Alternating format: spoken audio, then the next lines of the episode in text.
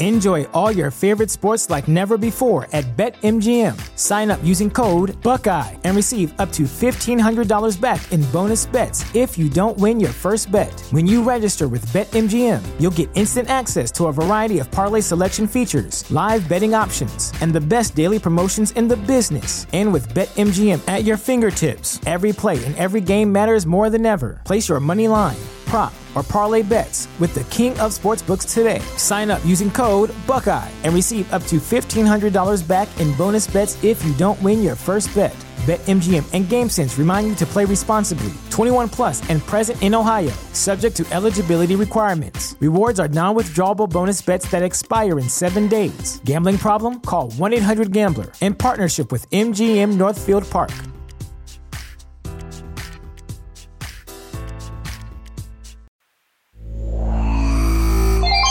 Welcome to Shiloh Select. The whole system will be ready in a few minutes.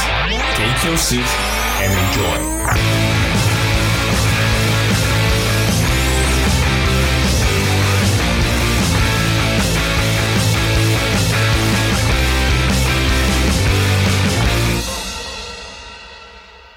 Hey, Hannah. Hi. So, how's it going? It's good. Okay. For the snow. Oh man, fuck that snow. Anyway, who cares about snow? I was thinking about the first time you and I actually talked. Do you remember? Oh, Like a real, not even in person though, because it was one of the most hilarious things that I guess Okay, well, I got or received. here's my and it- backstory. when you slid in the okay. DMs. All right. Don't pin it on me like that. But the backstory. So I think it was right after Guardian Games, correct? um, could be sure. Okay. I don't know about that think- part. I think that's when I got my fame from other people. But you had friend request me on Facebook. I was like, nah, he weird, dude. Like, I don't know him. We have a lot of mutual friends. So decline. Damn. And then, but, but then we became friends on Instagram. And I was like, okay, this doesn't add up. This really does not add up. Mhm. So then I think we became friends on Facebook. That makes zero sense. Yeah, I know. It's just odd thinking. But I'm pretty sure that's how like my train of thought went on my side of. Okay. Well, Now our first conversation I do not remember. Okay. Well, I was thinking that how it went for me was that when our boy Chad, shout out Chad, uh, Good dude, good dude. finally moved to Roanoke, and he was working out at Unwritten. Oh, and we iced him. Uh, maybe I don't. Oh no, I said we stole him. I don't know. I don't know. You said something about anyway. From what I remember, was that you told me to I should start moving up to Salem and work out with both of you, Oh yeah. And that I could get a job at Taco Bell. I should just quit everything. Because they make like 100k as managers. I do remember this conversation. Okay, okay. That was my first initial. Like, this is this our first conversation? Like actual conversation? Okay. Liv Moss. There you go. See the Live Moss thing. I mean, it's true. They make like you can make good money being a Taco Bell manager. But I mean, where did you come up with that though? Is that I mean, research? it's a good. I saw it and I was like, "Ooh, I'm a broke college student." Oh, only I'll share the wealth with other people. But who wants to work? as- I don't know. I just don't get working at Taco Bell for. Well, I guess for hundred k, you can do a lot of things. So Yes, I just don't get like how that the math adds up and like making 100k at Taco. Nothing wrong with that. Don't get me mm, wrong. Yeah. I just like don't understand the corporate side of things to where that comes into play. well, That's besides me. well. Anyway, Taco Bell's neither here nor there. But I was just thought it was one of the most funniest things, and I was like, okay, Hannah's pretty cool right now, especially with the whole Live Moss sign. I was like, mm. I mean, that's like next tattoo type material. Live Well, Moss. fir- first tattoo for me. What? Only one? You have zero? I have zero. That I don't believe that. That's shocking. Well, how do you not believe that? I do. I promise you. I don't know. I just like you. Definitely seem like you would be someone who's who has multiple tattoos. Sorry, just make sure something was green. Yeah. Uh. Well, eventually, when uh maybe our next stimulus check coming up soon. Oh, you get that? I don't. Why not? You making too much cheddar? Oh, heck no. Oh. Because like since I'm so young and I was still in school when Mm-hmm. the new tax plans came out, I was still a dependent. Oh. Yeah, I've gotten both of them. My man Trump and well, I guess Trump gave me both of them, and then Biden about to hook me up with my another one. So I don't get a dime of that. Oh well, I'll put it to good use though. Tattoos, home improvements. Who knows? Home improvements. What do you have to do? Uh, well, I did my driveway on the first one. I paved it.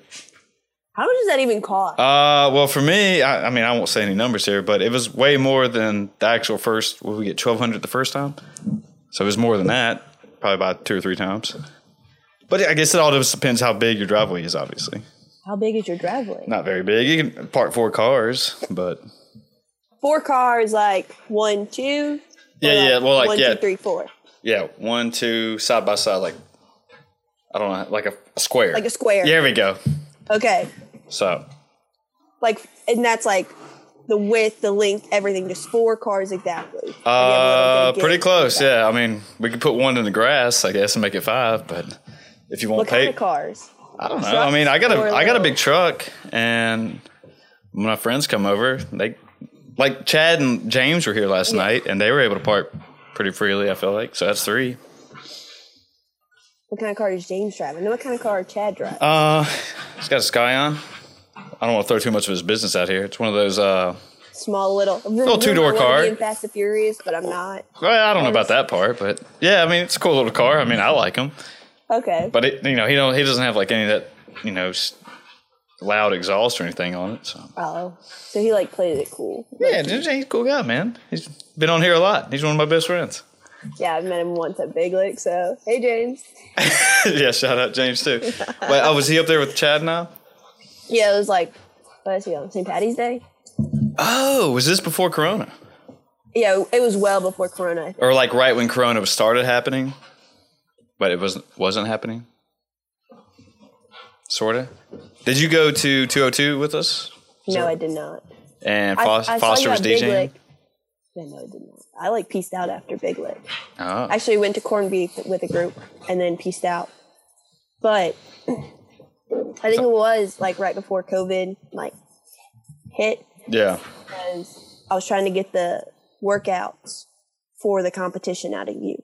Okay, yeah. So that makes sense. There was a yeah. So that was pre-COVID, and it was just kind of on the verge, but not as well quarantine. And so we went up there, but there was like, yeah, we probably won't get it, but there's still a chance. We kind of figured, but everyone was out partying. Nobody cared. Hey, hey, Yeah. we got Dog. yeah, we got we got part of the actual uh the regulars on here. We're getting into a fight, but y'all calm down. That's okay. So anyway, Yeah, no. Pre, well, I think it was actually like during COVID. We just didn't know it was during COVID. Yeah, no one took it serious yet. Well, that and like In my opinion. stuff that came out that it had been in the states like in November, that previous November and December. Is that when it started? Like it was in Seattle, maybe at first. That was the first case. Do you remember that? I do not. I thought it was on the West Coast first. No, I th- oh yeah, I do agree. Like West Coast and migrated this way, but Mhm. I do know that actually, I don't know. Read articles that they did testing on um, blood donation, like antibody donations or platelets or something, and they found antibodies in blood that was donated in like November, December of 2019. So it was wait. So here, but two years earlier. Is that what you're saying? In 2019, people. yeah, like five months before we went into. Uh, oh yeah, so that was 20. So yeah, okay. Now I'm no, it's 2019. no, but like so five months earlier than 20. 2020. So that would have been 2019. Yes. Okay, because it came out in March. So if you go five months back, well, I, I say March, I roughly. So that would be roughly November. Yes. Okay, I'm with you now. Yes. I mean, what was it? Right before Wodapalooza, like two weeks before Wodapalooza, and we flew down. You went to Wodapalooza? I did. That was a blast. Was it? It was. But I was Uh. like deathly sick. Do you have a, did you have the vid? I think so. I mean, I've never had the flu. Never gotten the flu shot. My sister's never had the flu. My sister's never gotten the flu shot. Like our parents just didn't make us, and my mom didn't get them when she was pregnant with us. And I was in bed like for three days, fever, had a cough for over a month later. One of my professors actually asked me to leave class like a month after I was sick because I was coughing so much. He was like, "You're a pure distraction." Deuces. Like, "Okay." So why not a flu shot? I mean, you just never just didn't think you needed it? no, my, I mean, my mom works in a doctor's office. Okay. And my dad was an officer, police officer, and so they were always with the public and around things. And between my sister and I playing sports all the time, with contact sports, it wasn't an issue. Like we didn't really think about it because we were always exposed to things. So you just thought you were good to go. Yeah, I mean, like I said, we've never gotten the flu. Like I had strep a lot when I was a kid. I got my tonsils and adenoids taken out because of it, but my sister never really had strep. I don't believe. I get sinus infections, but I've Yeah. never had the flu. I agree. Uh, I got my first flu shot this year, Mhm. and I always thought I never needed it. Now, now, have I ever had the flu? Probably. I remember some nights I was had the chills and I'd get real sweaty, Yeah. and but I don't know. But I got it this mean- year. Just I thought it might help with the whole vid stuff and whatever. I mean, I um, when I get a sinus infection, I do get chills and body aches, and I lose my sense of taste and smell. But that's only there for like a day and a half, and then I'm good. but that's interesting that you think you may have had it before, like in 2019. But the like, if I told you every symptom, the kicker though was the cough that lasted for well into like a month and a half into quarantine. And I like I've had bronchitis. I didn't have it this year, but I had it two years prior in the wintertime. Okay. But never this late or never that late into the new year. Hmm. So I didn't and but neither of my roommates got sick, which is the big kicker. So, So maybe you didn't then, because unless they were asymptomatic, right? yes, correct. But then I tested positive for COVID back in October. But I didn't really have any symptoms as far as I know. So wait, wait, wait. All right. So there could have been a chance you had it at Wodapalooza, maybe. Correct. Is that what we're saying? But no, before two weeks before I went to Wada. okay, but you did Which- test positive in October, this previous October, Correct. 2020 October, with no symptoms. I mean, I was congested, but everyone was congested because of allergies, and my roommate was also congested, but she tested negative. I mean, I had to leave my area of living because I had two roommates, and they both were still working and everything, and they both tested negative. So did you get the antibody test, or, or you just did the nose swab? I did this swab. Ah, I've been tested one, two, three times, I think. damn. One time was self-administered, second time was right up, and third time was like all the way back. How do you do a self-administer one? you go to CVS in Highlands and they tell you when to stop through the screen or through the drive through. So you just stick the swab up your nose, and they're like, "Yeah, stop right there."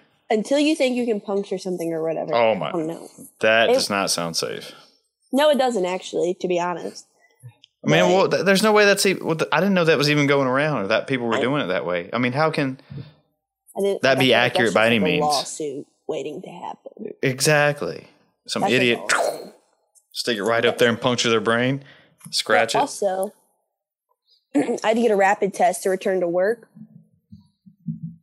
And had I tested positive, again, that's another just positive case. I'm not like going on a COVID rant, but No, yeah, we're fine. I just think it's interesting that like you test positive once and you retest within the same quarantine to get a negative and you test positive. That's just another positive test result.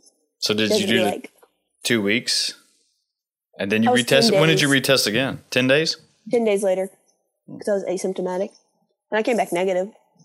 Well, they're not okay. But the accuracy on these things are not 100% though, right? So I've heard. I don't have doctor. Well, I'm the same. I, I'm just going by everything I've heard too, but I'm obviously I'm not a doctor. Yeah. I mean, I definitely think there's a lot of, like, I don't know, this year has just been a whole lot of misinformation. And not just like about COVID, but I mean, I studied political science in college. Like, that was my major. hmm.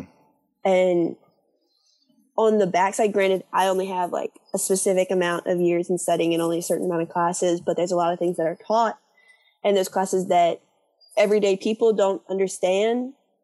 And not saying the media is either which way, left or right. That's up for interpretation on your end and whoever else is watching and listening later on. But it's never accurate, no matter what it is. Like you have to do your own research. And I think that's where people fall into the hole whether it's about COVID, politics, or anything. And this year has just been a slew of both.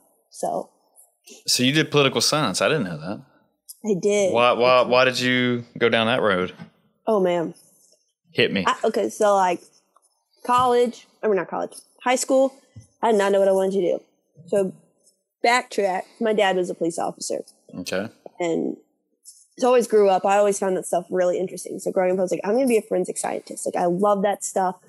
And I could granted just watching TV and stuff, it just like gives you a like kind of a what if it is. It's not really accurate about what it is, but I kind of did sciences my freshman year. I was like, nope, my brain does not like we don't comprehend numbers. I don't get any of this stuff. Right. So then I switched to, I guess, more per se the legal side, assuming that I'd end up in law school through a couple of internships.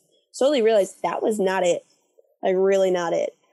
And one of my mentors, um, he was a huge proponent of me wanting to join, he wanted me to join the PD. And I was like, no, I don't really see myself as an officer. Like, eh. But I took a job that actually this time last year, I accepted a full time job for after graduation that I thought was going to be my job. Like it was a killer job. Couldn't really turn it down. About five months in, I was like, this really isn't it? like it's not what I thought it was going to be. Not, it's nothing against the people I worked with or who I worked for. It's purely a me thing. So then my best friend was like, I'm in the academy. And she sent me a video of her getting pepper sprayed. And I like cried at my desk. Not because like she got pepper sprayed, but because I knew that I wanted to be something else. But political science, like it is a hard area, but it opened my mind to a lot of things that I never would have been able to comprehend prior. You mean as far as like tough topics and tough conversations to talk about, and how your opinion or how you feel on one way, what what side of the tracks you're on, I guess. Yes, and more so like I don't know. If you study criminal justice, you really study study the constitutionality of things. Whereas political science, like it's an analytical mind of thinking things, and like the way you look at it is more of breaking down a word for word basis. So if you pose the question of, uh, "Do you watch TikTok?" I don't have TikTok. Oh, okay, I hear the Chinese were all about that for a while, so I got out of that. I watch it on a daily. I see it on Instagram, but go ahead. fun stuff. But there's a video that went around and it was like, if you could kiss your girlfriend for a hundred dollars or marry the hottest girl in the world for 800, what would you choose? And everyone was saying, well, I'd get 900 because girlfriend or whatever. Well, like technically you wouldn't because or the, the word or is two separate individual things. Like you can't have both. Like you get one or the other. You don't get both. Like Right. it said and or, that's different. So like essentially political science is breaking down what that is and then being able to understand the lenses that we see things through. So like socialism or liberalism, conservatism, they all are paradigms. And so like whichever way you sway, your Mhm. paradigm is how you view every single situation. Mm-hmm. And yeah. Well, no, I, I I understand what you're saying because I've always had an issue when it, I don't. I'm not a big political talker. I guess if that's a good word, but I. th- In my past, I used to refrain from talking politics because, kind of what you said, if you kind of labeled yourself as conservative, liberal, or I guess independent, I mean, there are, maybe there should be a third party. I don't know, but it was almost like, oh, inst- instantaneously, some people were like, oh, you're conservative or you're liberal. Fuck you. Exactly. And I was like, well, no, I mean, like, I'm friends with, I mean, I'm from what we've talked with a bunch of different liberals and conservatives, and Yeah. I don't care what your affiliation is, as long as you're a cool person, let's talk. I mean, Yeah. so, No, I, I do not disagree with you. And I think that's been a hard pill to swallow for a lot of people. yeah. And it's almost one of the cool things that I guess in your tribe or your group of friends that you want to be, oh, well, Sally's liberal and she's liberal also. Well, let me join up with them. Yeah. Like, I mean, who cares what my values and morals are just because they like it? I want to be the cool person. And I don't know if, if that's part of, I don't know, what's what am I looking for? The narrative now, or just when students are growing up, or not students, but kids in general, yeah. you got to be the cool person. And like, you just go with the flow of everything. No, I, I, I see where you're coming from, and Yeah. I agree. And I also think it's a conformity thing. Like, you can't have opinions without feeling ostracized, no matter which side you are. Mm-hmm. You're always going to feel ostracized from the right or the left or the third party or far right, far left. Like, nothing seems to be good enough. And one of the things that one of the narratives that is really construed right now in politics are that and this, has nothing to do with every side you lie on and i've seen this from a lot of people on the left that say trump pinned us against one another hmm and like if that's so if that's what you believe that's fine but this has been years in the making. Every politician in every which way pins you against the other the Mhm. opposing. It's just so you can read into what they are putting into your ears or making you see or whatever you want to call it. Like it's just a political platform political literacy. They feed into what you want to hear and they know exactly how to play their cards.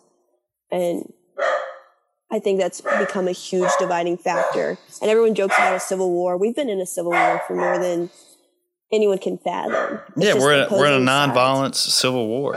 Yeah, if you uh, like, my parents always told taught me to treat people the way you want to be treated. Sure. No matter their skin color, no matter what their religion is, how they talk, what they look like. It doesn't matter. They're still human. They bleed the same blood that we do. And maybe that's really naive of me to say, but my parents never forced anything on me. They let my sister and I really think about who we wanted to be as an individual. And I think, I mean, I do, I do agree or disagree with people on certain things, but your opinions are no less validated than mine are. Like just because we don't see eye to eye on things doesn't mean that mine's mine aren't right per se and yours aren't right per se. hmm Like they all mean something to us both. They're from shared experiences that we had as a kid and growing up and our religion, and that's where we base our morals off of. It's basic human morality.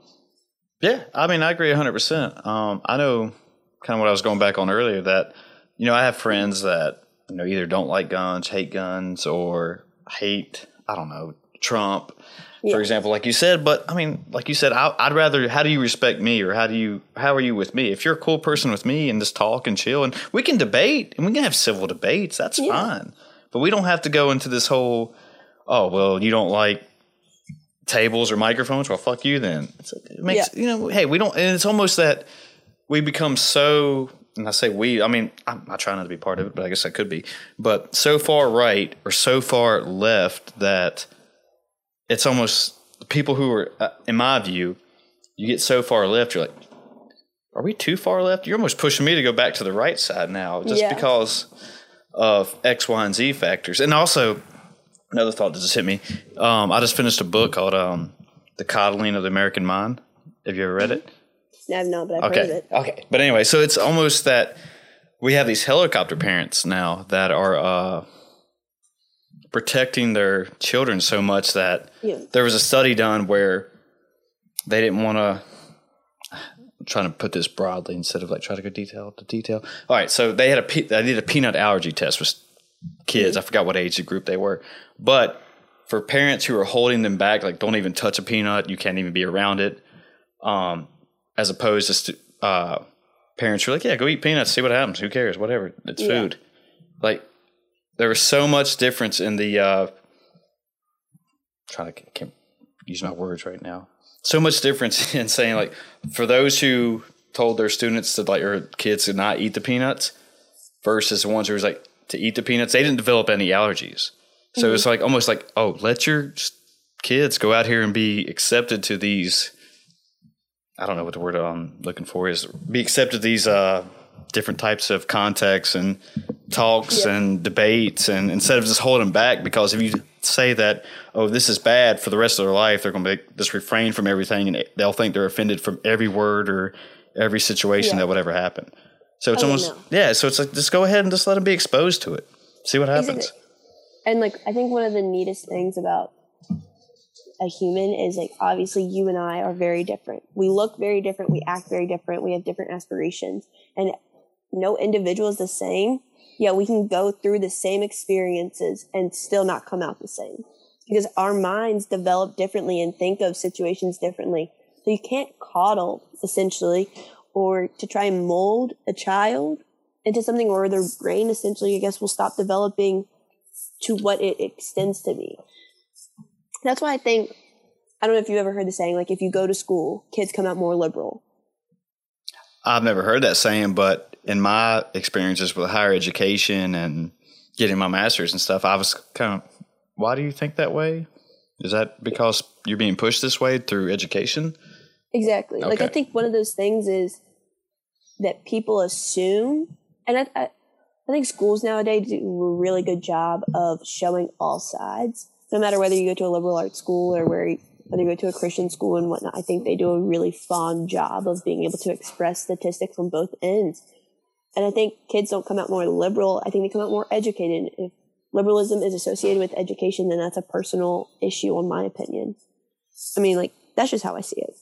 Well, and, and I agree there too that, but not only, it seems like some professors are get pushed in different directions and they can't be fully open about their actual thoughts and feelings and ex- if they're doing experiments and research just because they have to go with the higher ups and what they're saying and how we want our school to be visualized as. Yeah. So it's almost that all right, so they have to push students in a certain direction just because they're being told that and obviously by their superiors. So that actually brings up a really funny point. Not oh. funny, but like kind of. Okay. So like my senior seminar paper was political. I mean, it was based around political theory, and one of and what I studied was or what I wrote about were issues in American education.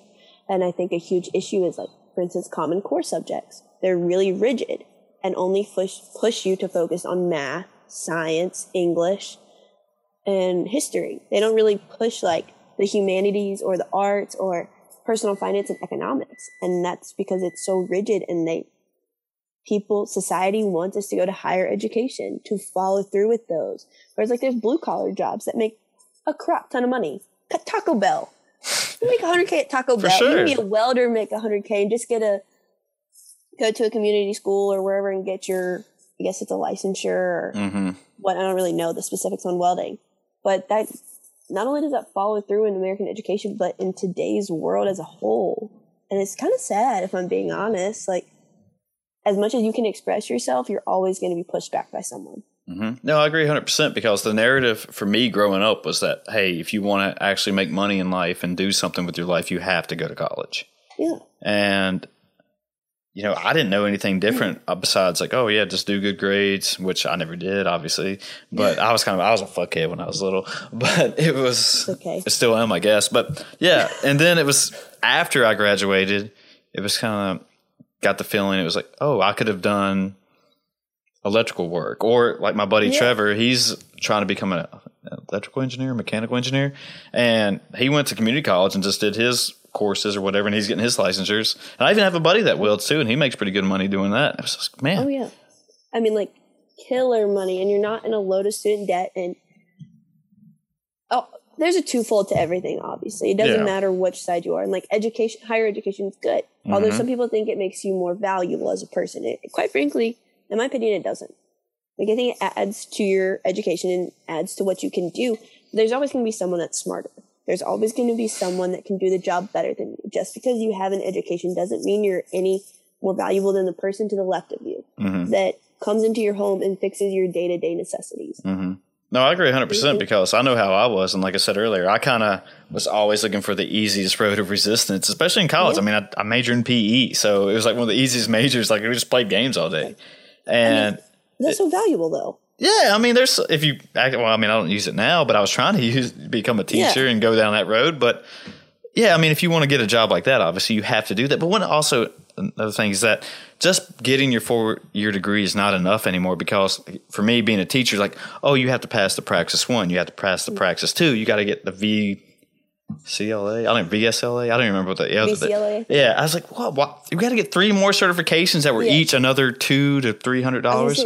Yeah, money. and I was like, Yeah. damn, that's just not enough. I spent X amount of money at Radford University. Now I got to do this too, just to say I'm a teacher.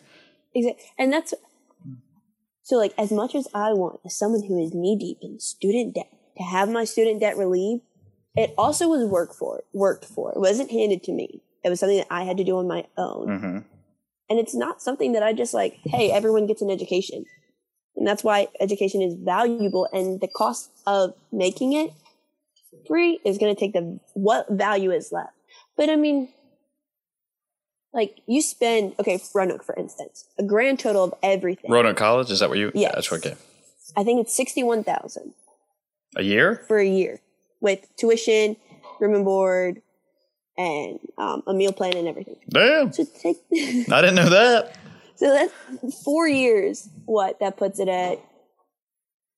I don't. I can't do. 120 times two is Two hundred forty 240. Yeah. Close to maybe like if you outside food and whatnot, just round up to a quarter of a quarter of a million. Like that's how valuable education is. But is it honestly worth it? We, I mean, exactly. I mean, what you said. If you, if all right, so a quarter of a million dollars, you come out with a four year degree. How many jobs do you expect to get that pays a quarter of a million a year? Yeah. Okay. Let me.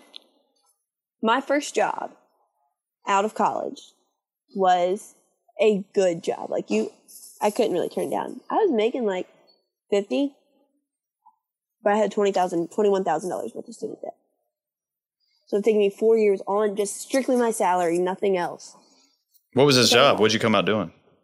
I worked at the U.S. Attorney's Office as a paralegal. Oh. I mean, what is it? What does that entail? I don't even know what that is. The That's- paralegal part. Yeah. I mean, I know Just- what attorneys are, but I don't, what were your duties then? Uh, well, I wasn't. I did like archiving and closing files, things like I just. I didn't really do much paralegal work in the time that I was there, just because there were other projects in the office that needed to be done. Okay.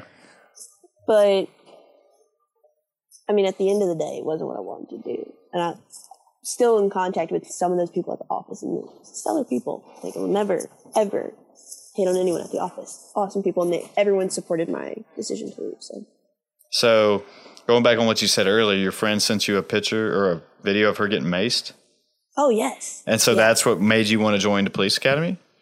Well, I'd always known as a little kid. I mean, I walked around the house in my dad's campaign hat. Like, there's a picture of me because Salem wears campaign hats. And I always wanted to do it. I mean, it was just a matter of biting the bullet. And it's different when people tell you, like, oh, like I remember when I got my job offer.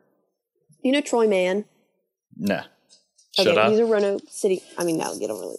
Sorry, Troy, but he won't see this. Okay. Shout out Troy. Shout out to Troy. Yeah, but he's a Roanoke City firefighter, and we're pretty close friends. And um, I was just talking to him, and I was like, I really, I have, I have three days to decide. And I was like, I don't know what to do. Like, part of me wants to join the PD, and part of me wants to take this job because you don't really get a job offer like this. hmm And he was like, you got to do what you want to do and what your heart desires. Well, I couldn't tell you at that point because I think I was distracted by the idea of like not everyone gets a job like this versus what I actually wanted to do. hmm And so I made the decision after like everyone supported me. Granted, it's quite the day and age to join the academy, the PD, and no matter where you are, it doesn't matter. Yeah, it's tough all in all fifty states, I guess. Depending. Yeah. I mean, don't really know. Did you get any flashback from your? Is flashback the right word? Any flashback from your friends because you joined? Like how we were talking earlier, just because oh you're gonna be a police officer now? Fuck you. Yeah. no, I haven't really gotten. I haven't gotten that. I mean, that is definitely subject to change. And like I said, whatever anyone decides to say to me is strictly based on their opinion. I can't sway them one way or the other. I would just hope that past that we can respect each other enough as a human being, Mm. just to say, I see your struggles. I hope one day you can see mine, vice versa. And. Th- Going back to poli- it just seems as politics involved this, and I just think there's a lot of education that needs to be amended, like research and stuff. And I can't explain everything. I don't think any any officer or anybody that's worked in any form of law enforcement, whether you're a data analyst or you're a records keeper or whatever, you don't actually have to wear the uniform. You can't explain what they do on a day to day basis or what they see on a day to day basis. It's just open for interpretation at that point. There's only so much you can say before someone believes you or doesn't believe you. hmm Well, so tell me about the academy. I worked out with a, I guess, uh, a couple different officers and a couple of the state troopers, one detective, and shout out to them. What up, boys? But uh, is that, so think- tell, I mean, tell me what goes into detail or through how do you got to be in the academy? What do you got to do? Like, Mm. or a day in the life of Hannah. Okay, so a day in the life of Hannah, Monday through Thursday. Yeah, yeah. Don't tell me about the Um, weekend part, unless it's wild and crazy and fun. It's not. Okay. It's not. Well, Mondays are definitely different because we test every Monday. So What do you mean you test? we have tests from like the week's material the week prior. Like test on what? What are you talking about? I know. I, I you're talking to a guy with zero knowledge of this. Okay, so like last week's test, I believe was on like constitutional law and civil. Okay. Okay. Stuff like that. Yeah. Okay. So this week's test is on defensive tactics. So that's what we spent the last week doing. Did you Um, study? Not yet. it's on Monday. I still have the rest of tonight and all tomorrow. Oh well. But so we have that and miscellaneous, excuse me, investigations. But so on Mondays I wake up at like roughly 4.15, 4.30, get ready because we typically have to be in formation earlier than normal.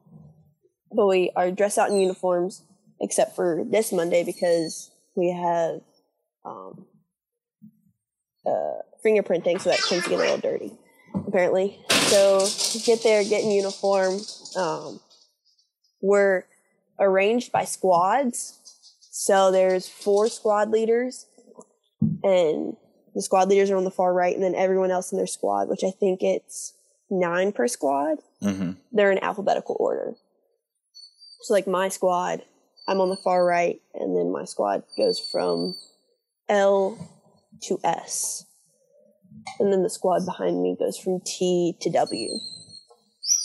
But we do that, and so we'll start the test. Depending on what time we got the test, it doesn't. It just depends. Then we'll have lunch. Basically, there from essentially six thirty to five five thirty. And So- then come home, get ready for the day, and then Tuesday, Wednesday, and Thursday, I wake up at five fifteen, like eat breakfast, do my morning routine, and you have to wear a uniform. What's your morning routine? I wake up, You meditate? Oh, No, I do of course. Yeah, you gotta pee. I gotta do my morning feed, then I go downstairs, have two kid fresh waffles, three Johnsonville turkey sausage links, Yeah. and like 13 ounces of stock cold brew protein coffee. Mm. And I take my fish oil. Then I come upstairs. Okay. The pin, I haven't really been taking showers anymore because I've been taking showers at night, just like cannot wake myself up. I'm a night shower shower. kind of guy. Yeah, well, I can't wash my hair during the week, so it's no point. What do you mean you can't wash your hair during the week?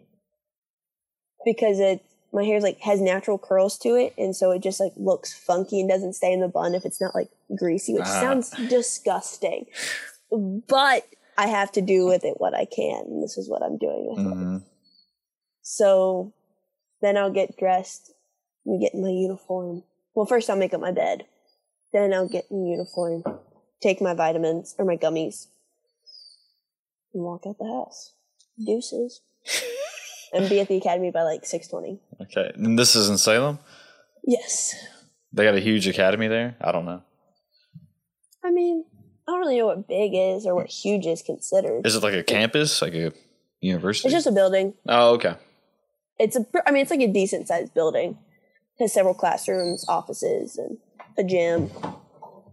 But we have, there's like 38 of us in the academy. Okay. So how long does this like- go for? 20 weeks. So 20 weeks, and afterwards, if you graduate, and you're on force? Correct. You do 16 weeks. Well, it depends department to department, but we do 16 weeks of field training. Do you pick and choose where you want to go, or you have to go? You're going to Salem. Is that kind of what it Mm-hmm. is? Okay. That's what I applied for in graduate. Now we have like, there's Montgomery County and BMI and Pulaski and Rocky Mountain and whatnot. But you want to go to Salem? Yep. Because you're born and bred there? Something like that. Okay. That's fine. I mean, we'll see what happens. So how many weeks do you have left? 15 So you just started? Did you say sixteen? back in 16? January. Oh, I thought you've been doing this for a while. No, I mean, I started started last year with Salem, but that's just like prior time, just kind of getting used to the PD and whatnot. Okay. So when do you find time? oh, So wait, wait, wait. No. So you said this is Monday through Thursday. Correct. So what goes on Friday? Friday's like my like deload recovery day. So that's a day off. Basically, like I don't. We do PT at the academy. Obviously, it's way different from what we would typically do in the gym, but I just cannot find the time to get to the gym at all right now. So Fridays are either I'm extremely sore or exhausted, and I, or I just have a lot of stuff I have to do. Um, so I typically don't go to the gym until like Saturday for like one day, one one class. You mean the CrossFit gym? Yeah, one class. Shout out Minton. yeah, unwritten where it's at. Coach Lane putting us on some great workouts on Saturday. Oh yeah, just just so, like do I know Lane? I don't know if I know. Maybe she's been at unwritten for a hot minute. Her she won the Guardian games. Scale Mm, Guardian. maybe if I saw her picture, I'd. I don't know if I formally know her then. Pro- yeah, you probably would, like know who she is if you saw her. That makes sense. formally. Yes, Okay. she was at Rail Yard when, like prior before the change. Well, how did is- the police? Well, I know you were doing CrossFit before the police academy. So how did your CrossFit career start? What made you join up on the the CF? Oh man, so I was always in sports and everything, and then like I quit my senior year of high school. Did you go to Salem like, High School? I did. What year did you graduate? 2016. I think I had some cousins that went there, but I don't, I don't know when they graduated. Are they younger than you? Uh, yes, All right, throw names. Gallagher's our last name. Oh, Gigi, Yeah. dude, I played travel soccer with Gigi for years. She lived like three streets behind me. Okay. Well. Okay, so I didn't know y'all were related, but I saw that y'all were friends on social media, hmm and I asked Chad, and Chad was like, "I don't know, I don't really know." Okay. But now this makes sense. Yeah, Gigi and I go way back, and Trevor's the same age as my sister Danielle. They graduated together. Okay. Well, shoot. Small world. 2020. Small world. Yeah, it's then. really small world. So I mean, like I obviously played travel soccer with Gigi growing up in school soccer or whatever, and then my senior year I quit soccer, and then kind of things just like went downhill. There wasn't really structure because I didn't know what to do with my time after school because literally it was always consumed with doing sports Monday through Friday. Mhm. That I just kind of like, not gonna lie, let myself go, and then I moved in with my aunt and uncle who were doing CrossFit, and they were like, "You should try it." I'm like, oh, oh no, I was gonna work out, but then I just, I really enjoyed it, and then at that point I was at Roanoke, and school just got really hectic, so I stopped, and then kind of same thing happened again, and then my friend Catherine Van Orden, she works for the PD as well, but she joined Unwritten because she was at Ignite and left Ignite, went to Unwritten, and she's like, "You should come," and then I fell in love with it. And those people at the gym are like really the only people I hang out with. So what was it? Ignite was that Salem? Yeah, it's like the training facility. But it wasn't like they didn't use a CrossFit name. It was just called. They did, but They did. lost it. Oh. Like if anyone from Ignite sees this, they can thoroughly correct me. But I'm pretty sure because that's what I heard through the grapevine.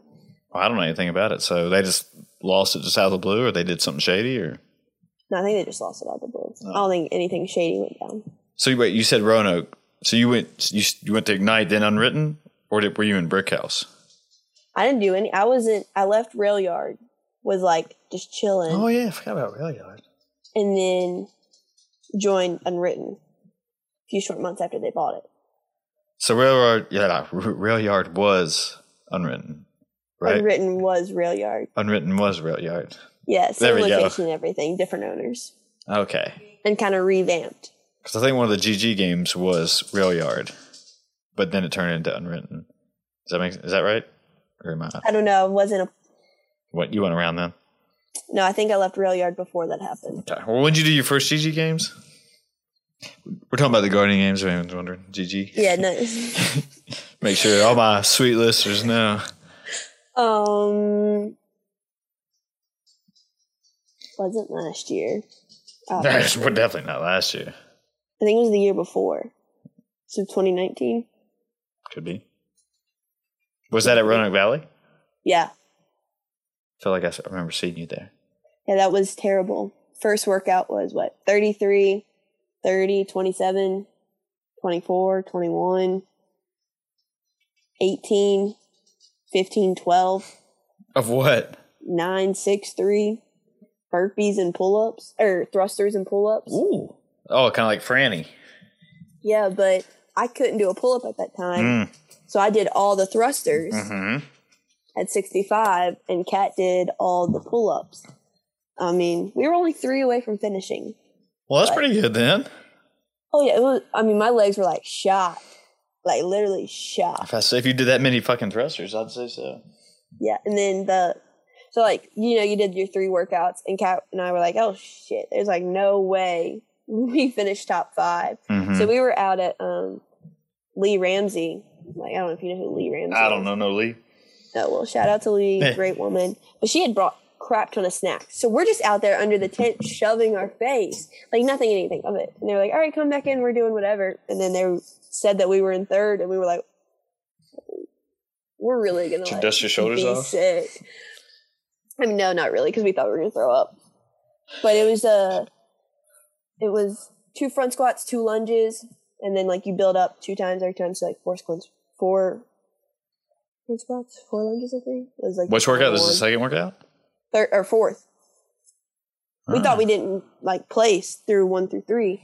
So we're like, whatever. Oh, and this is the final. This was the final workout. So yeah, okay, yeah, you're in the top five. Went to the final. Okay, I'm with you. Mhm. And then got third, and we don't know how, but we did it. So That was say That's my good. Gotta 12 say good. All that fame. fitness, man. yeah, twelve seconds of fame. Twelve seconds to be on the top of a box and get a medal. Yep. Take a couple pictures. And Get literally until like twelve seconds. You gotta do the um, RX division now. Screw you, scaled people. Deuces. Oh, I've been in those divisions. Trust me, I know how it goes. Fun divisions to be in. That's where I've had most of my best times. It's just because I'm not worried about the workouts, and Exactly. you know, I'm just hey here to have a good time, and that's I don't know. I mean, even in RX, I don't know if I've ever d- done very well in those. I think there's just a lot of pressure in RX, and it's just like, even if you could do the RX workout, it's kind of just not worth it. well, I mean, I, I guess was it like you think it's like an ego thing? No, it's just like a pain thing. it's like a Even the scaled workouts, I feel like I've gotten trashed. Like, God, that sucked. Oh yeah, no, I don't disagree. Like hurt. Lane's workout today. Which I do today. So 800 meter row for both male and female. And then if you didn't want to row, you could do a 60 cal bike for male and 42 cal bike for females, which doesn't make sense because we just went from an 800 meter row for both. Yeah. So like equality and non-equality is how Chad explained it in today's workout. But then it was five rounds of eight push-ups. Like I don't, I can't remember, but like you have the dumb or the plate, and you do a push-up, and then you do a push-up. I know what you're Is talking that so? there's Six of those. I don't know if the YouTube viewers will know what you're. Well, yeah, they'll they'll see that, but anyone list, just listening, and then the burpee with a plate. Like you did your burpee, flung the plate up. like a ground overhead. Yeah, that That and it wasn't clicking. And then 10 lunges with the plate. And so it was like RX was 25 pound plate. And then 12 sit ups. I think some people did it with the plate, some people didn't do it with the plate. And then 24 dubs or 48 singles. Talking about double unders, if anyone's wondering. Yeah, sorry. You do five rounds of that, and then you do the 800 meter row or the 60 40 cal bike. Do those five rounds again, and then finish on 800 meter row, Damn. 60 42 cal bike. Did uh Lane design this one, or do y'all follow a certain program that? Lane does them every Saturday. Okay. I mean, I could be really mistaken, but I'm pretty sure that's how it works out. Okay. Yeah, I think it does. And I don't want, I don't know what program or how it works throughout the week. Like I don't know which. I don't know if we follow a certain thing or what. So you got to do PT when you're at the academy, right? Mhm. So does it differ a lot from CrossFit? I mean, it's just similar movements like the sit ups, but except we don't have the ab mat sit ups. You just have the concrete behind you. Get your little booty rash. I don't even get that. I don't either, but I hear so many complaints on Yes, it. same. I do not get that. But what I did get was like I was not thinking. I was used to the semi soft mats that we use at the gym. I'll just flung myself back and like bounce straight up off the concrete. It was not a good like first two times doing a sit up there. Um, air squats, hand release push ups, jumping jacks, squat jumps, I think, Mm-hmm. and push ups. We do a lot of push ups. Mm-hmm. Get that Like- chest going. Yeah, not good. But and then we run a lot. So Y'all run around the compound or the building or whatever you you said you had Yeah. earlier. it's like run like anywhere between a mile and a half to two miles. Which is like just run till I say stop. And you're like, yes, sir. So is it a uh, who who's the main man in charge? The sergeant, lieutenant? I don't No, know. there's, a, there's an academy staff. I'm not So there's two familiar unfamiliar how the ranks work. The, well, so at the academy, it's different because you have like two directors, and then you have like the academy staff. Okay. and then, but like departments. So like at our department, we have a chief, a major. This is going in order down. Chief, majors. There's only one major. Two captains, and then you have lieutenants and sergeants, and then senior police officers and whatnot. But like sheriff's offices, I have no idea how the rankings in sheriff's offices go. I just know they're deputies versus officers. I don't think hmm. it's too different. I think they have chiefs and majors and captains as well, and lieutenants. So, what's your ultimate goal to come out of this? I mean, do you want to be a state trooper one day, or you going to stick? Honestly, I have no idea. Okay, just join up and see where that road takes you. Correct. Maybe be a chief one day. Maybe. I don't know. We'll see. I mean, who knows? Maybe I'll go back to school and because know, I'm really passionate about education and the way it's structured nowadays. So could always go back and get my master's in like public policy or something specific towards education and follow through with that just to attempt to change the way the education system works. Hmm. You know, in, in co- collegiate or going down towards public schools and that level, K through It'd be twelve. public schools. Yeah. more so in some of it would start within like kindergarten or like elementary schools and work their ways up but a lot of it would be focused on um, high schools just because i think there's a lack of focus on personal necessities to make a functioning student outside of or functioning american student per se the whole issue is on the american education but after graduation Do you mean when you say functioning, like learn to live like actual life tells you, besides learning what the angle of a triangle is or something? Is that what you mean? Yeah, kind of like Sorta? that. Like I think, I think a lot of students come out of school not knowing how to balance check. Not that we use checkbooks anymore, but The I think it's valid. who writes checks? Exactly. I mean, I I love writing checks. I feel so official. But fun fact, What? just like writing it and signing it and the doing the zero or the line with the two zeros at the end, and then just like hearing. Do you take a pen and like dip it in ink too? when I you, mean, I wish I was that, That cool, actually but I kinda- can't even find one. that's kind of I cool, actually. Yeah, but or like how to build your credit, what affects your credit, what taxes actually mean, Mm-hmm. and um, just basic human functions. Yeah. How to do laundry. Just real life stuff. How to do laundry in how many college. students come out of high school not knowing how to do it, then enter a four year, and are basically like figured out on your own. When like we have every capability to teach that in school. It's Yeah. just like a wanting to put funding there, and I think I think Common Core, like the whole rigid structure, like we were talking about earlier, it does not allow for students to truly learn. And like this is not a hard hit to any of my teachers if they ever watch this. But I'm saying that a lot of the stuff I learned was memorization. Just memorize, like cram before the test to get it done and over with, and Yeah. Like the things that I learned are because I spoke. Like I was able to intervene in conversation and it was my ideas listening to someone else's ideas and transforming them into what I thought. mm-hmm. And that allowed for free space for like the teacher to be a guiding point. Like, okay, here's a broad question. You two converse about it or the class converse about it and deep and dive deep into it. And I think that's how a lot of people learn. It's hands on without being hands on.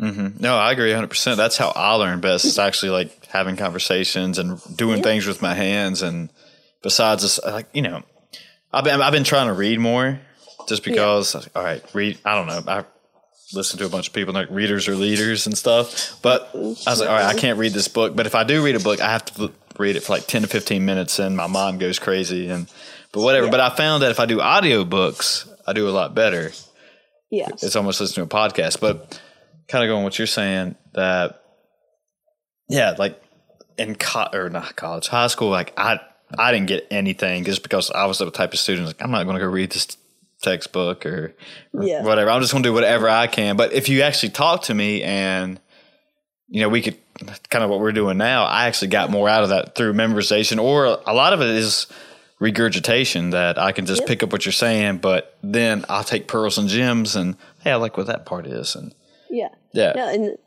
I don't think that is found in education. Like I specifically remember one, two classes in high school, and One was with Miss Kyer, because she doesn't teach at Salem anymore, but she was my Miss English Kyer. teacher.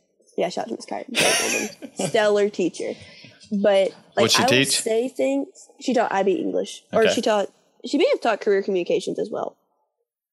But I still refer to things that I learned then, like white in books when in referencing something is to, typically to represent purity and innocence. Wait, wait, wait, wait, wait, wait. Right? Is that what you said? Right in book? White, White. white. The color white is The to represent purity, Purity and innocence. innocence. In some contexts, I mean, if you just flat out be like, "That's white," I'm not going to be like, "That's pure." Like if a, a piece of paper is white, it's white. Like, but like the Great Gatsby, for instance, Daisy. Daisies are white. Daisy in the book's pure and innocent. I've never thought about that. That's Exact. See, like things that you. I've never heard that before. at- Yes, and so like specifically that, or Miss Brinkley. Like I follow her on Facebook, so I'm hoping that when I share that she watches it. But shout out to Senora Brinkley, like Spanish stellar teacher? woman, great. Yes, she's the only reason. She is the Senora? only reason I graduated high school Oh yeah, your Spanish teacher? because because okay, I did not know I was enrolled in like personal finance or economics. No one told me, but apparently it was online. And like a month before, they were like, "You don't finish this class, you don't graduate till August." And Miss Brinkley got word of it, and she was like, "Rich upstairs every day for the last month of high school." She was like, "Get upstairs."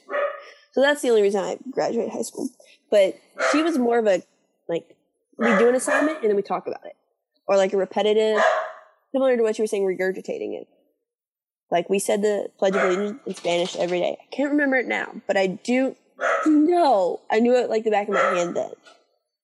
And she was just a quality teacher because she cared more about conversing with you to make you understand than just hammering it in your head for the context of the test. Hmm. Fun fact. Well, Senora Brinkley. Yeah. Brinkley? Yeah. Okay. Brinkley. So where do, where do you get your information now?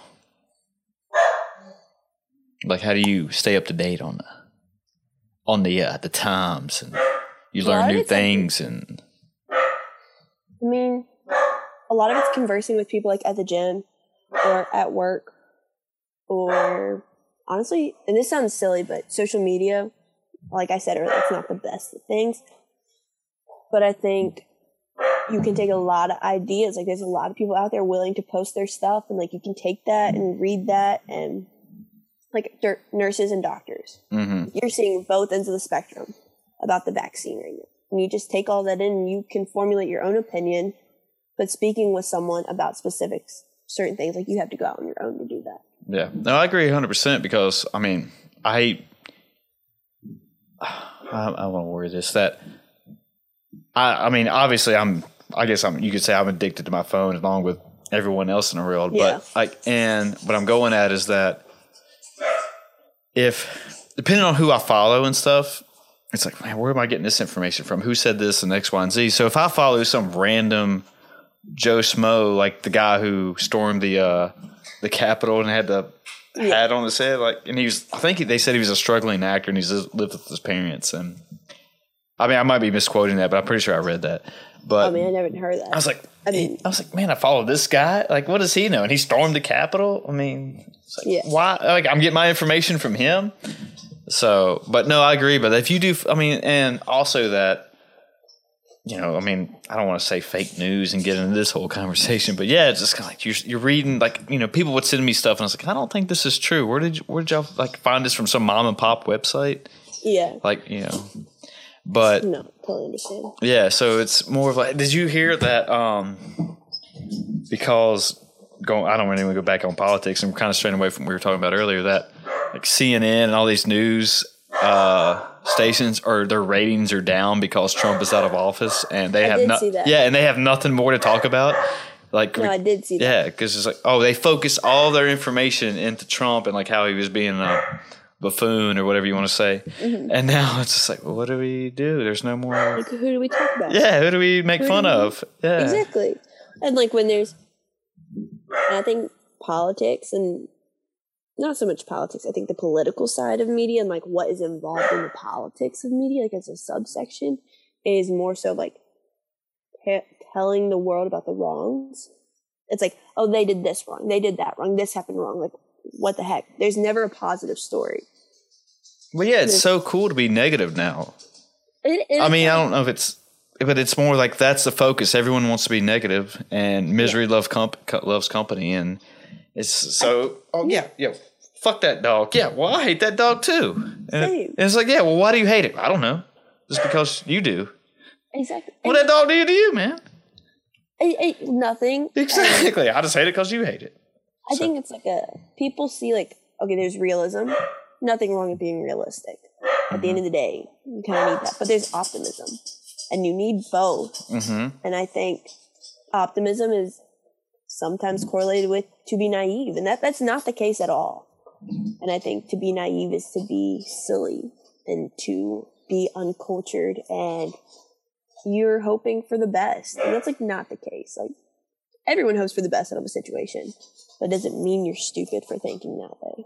I mean, I agree. You should be stupid for thinking that way, but I always, you know, I think there was times in my life that I was always like, oh, "This is not going to go well. Why am I going going to do this? It's going to Yeah. be trash." But you know, if you just reverse the the table, I don't know. That's what, whatever. But it's just like, hey, man, this might actually do pretty well. Yeah, You know, why not? Give it a shot. See what happens. Exactly. And like maybe this is silly and like super stereotypic and aesthetically pleasing for me to say that there's always something you can learn out of a bad thing. There's like never not a lesson to take away from something. Well, isn't that how you become successful? You learn from your mistakes. Yeah, or like Ain't that one of the typical situation. cheesy sayings? Yeah, like okay, like if someone's parents were to get divorced, there's so many things. Yes, it could be traumatic, but there's so many things that a child or outside viewers can take away from that divorce. Of like, okay, this is where their marriage may have failed, and this is what I can do, or this is how I can improve, or mm-hmm. if they are to move on and get remarried, this is where I can improve in my next marriage. Like, yes, it sucks and mm-hmm. it's sad, but there's always something to take away. And that's just like with anything. Okay, I failed a test. So this is how I know I need to study more. Or this is the mm-hmm. material that I lack knowledge in. I can go seek this. Or I've learned more about myself and like how hard or how I can accept a failing failing test. Yeah, I agree 100% that, I mean, that's how I've, like, we're going back on to how we learn and get our information from is that that's how I've learned, like, okay, that didn't work. So what will work next time? So how can I change something to better myself from the previous time? But, I mean, not everybody's that, I guess, I don't want to say fortunate to think that way, but not everyone does think that way just because they fall into this negative trap and it's, they're like, I got to stay down this road. Everything's just going to suck. And this is how I'm going to live my Yeah. life. And, it's like, no, no, no, dude, you don't have to do that. Just because something went bad one time, I mean, everyone's got problems. Yeah. Eh, Not not everyone's life is perfect. Even if you see it on social media or It's not. yeah, like just because they're taking pictures with uh, I don't know LeBron James or Tom Brady, just because they got a one good picture doesn't mean they're living their life that way every day. Exactly. So Or you, sh- like- you shouldn't look at it that way. Yeah. Or I think there's a false narrative going around. And and I think I think along the lines and anyone and maybe you can relate to this and this is where I'm heading with it is like if you are in an active sport or like for instance CrossFit. Like you always see people shirts off, girls in just sports bras and their mm-hmm. Fleo shorts. And like mm-hmm. it can create a lot of self-conscious doubts. Mm-hmm. And I think there's a false body positivity narrative going on. And so I think there's overcompensation in thinking of positiveness or mm-hmm. being optimistic. So it, it, like I said earlier, there's a twofold to everything. So I think there's a balance that needs to be found. But I also think that having that's not a bad thing. But I think there's too much of it sometimes. No, I agree 100%. I can definitely relate to that just because, you know, I, we start working out and like instantly, like, I'm taking my fucking shirt off. Yeah. And like, I don't care, whatever. But then, like, I don't know if it's just because I've gotten older or started looking at how other people may view things. But if I know, like, you know, James might say, hey, we have somebody coming in new tonight that's going to Yeah. their first time. It's like, all right, maybe I should just put my shirt back on or work out with my shirt on just because, like, what if they walk in and they see some. I mean, I mean, even not just me, but anybody just in there with their shirts off, like you just said, sports bras or whatever, going crazy, doing stuff. And like, if it was me, like if I put myself in their shoes, like, I'm not doing this shit. Like, what the hell? I can never do this. Blah Yeah. blah blah.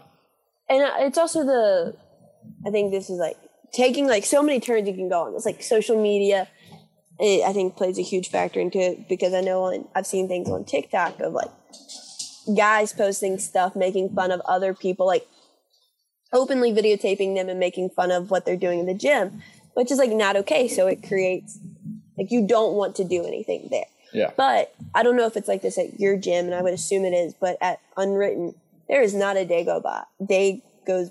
There's not a day that goes by where someone is not support. Like I've never ever heard of anyone having ill will to someone else for taking off their shirt mm-hmm. or for girls wearing sports bra. Like nothing. Everyone is so supportive at that gym. It's absolutely ridiculous. Mm-hmm. And like I don't know if that's how it is at y'all's gym, but like never in a million years would I ever feel so insecure at that gym that I couldn't mm-hmm. but that's just a small place and a how many miles is the U.S. Like how, like And there's a whole three thousand from New York to California or Los Angeles. Yeah. So it's a lot of miles. and like how many people are in the U.S. Three hundred and fifty million.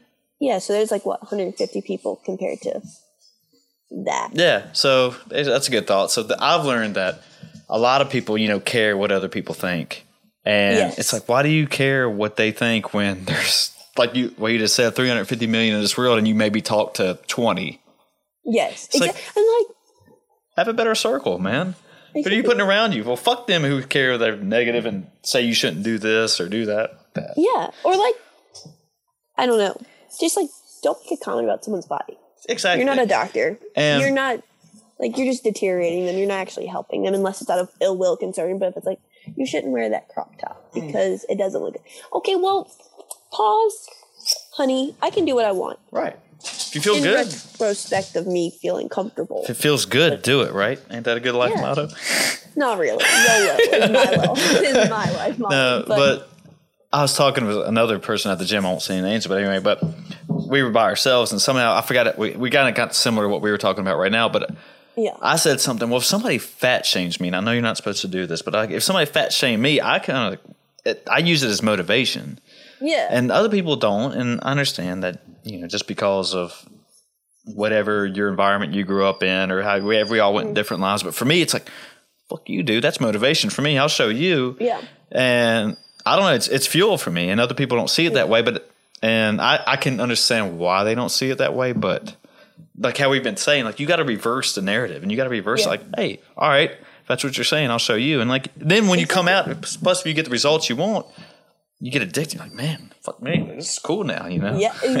I don't know. I, I shouldn't just flex like that, but I, I was okay, getting, so- I was getting fired up. it's, it's okay. You look great, sweetie. No, fine. shit, don't blush. No, but it's also one of those things where it's like so hard. Like, what is it?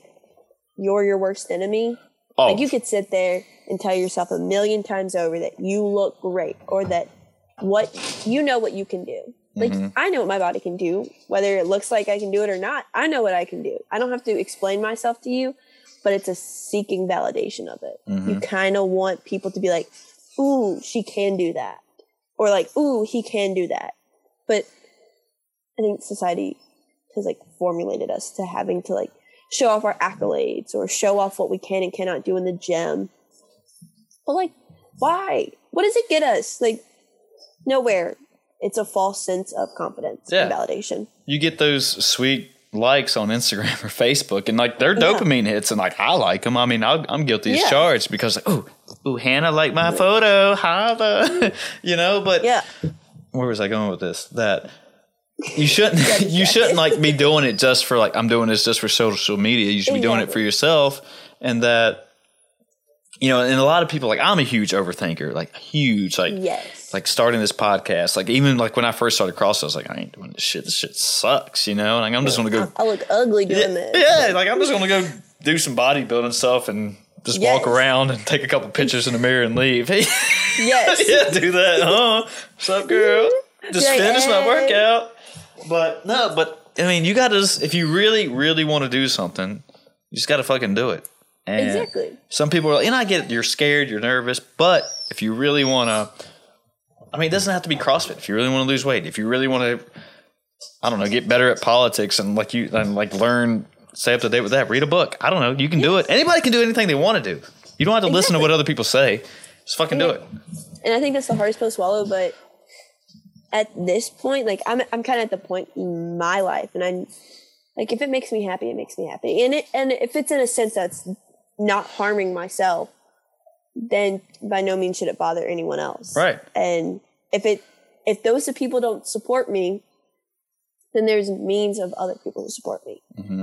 And like, you're never gonna fit into every group. That's the sad truth of it. But why fit into every group when you can be so unique in your own that it's Yeah. more valuable? I agree. Not everyone's going to like you, and just because Exactly. you might want them to, it's not going to happen. It doesn't matter what you do. You could do everything Exactly. you think is perfect in life, and there's going to be some asshole out there like, nah, that ain't cool. Screw you. Yeah, exactly, Screw you. It's exactly. not worth it. I mean, there's plenty of other things in the gym or at work or just in your day to day life that you could do to make yourself more happier. Like, Mm-hmm. for instance, I like to post, I mean, like, I would like to post more funny stuff of myself just because I find humor in laughing at myself. And I hope people find humor in laughing at me. Like, that's great. Well, that's like I said earlier in this conversation that when we first started talking through text or whatever, I was like, man, this girl's cool. I like it just because live Moss, baby. Exactly. Like I just, it, it is what it is. I really have no comment. like what comes out comes out. I'm sorry. Like Yeah, and that's fine. That's the way it should Exactly. be. You shouldn't be neglected just because of your right to free speech. If you want to, Exactly. if you want to say something, say it. Then if it offends somebody, well, then get out of here. Get out the room. Leave. You have exactly. your or right if to you leave. like think I'm childish. Okay, like I do have a childish sense of humor. I'm not gonna lie. Like I, a lot of things saving me right now are wearing masks because I laugh at a lot of things that I should not laugh at, but I do it anyways. Okay, like move on. Mm-hmm. Get it? Got it. Good. But like I just think people can be like, ooh, like she's not up to date, or even not just with me, but anyone like, oh, she doesn't do this. They don't do this. Like, okay, maybe I do in my free time, but like it's social media. Seek joy in what I'm posting. Like, if you find laughter in it, good. I'm glad. Yeah. Like my cow sucking my fingers post. I was never supposed to be serious. I don't know if you saw that. uh, maybe I don't know. I, Okay, it doesn't sound familiar though. so Maybe I didn't see. I it. mean, it's been a while. Calves like to suck fingers, so Well, posted a picture. I know about that. My my dad was a dairy farmer. Not that like. so so when I was little, like you know, we'd go through the calf barn or whatever, and he was like, "Yeah, put your put your hand out there," and they would grab Yes. onto it. And like, it was a funny sounded kinda post. Creepy. Of course, I'm gonna make it. And I think my caption was like, some people ask what life after college is like. Well, I let calves suck my fingers today, so you tell me.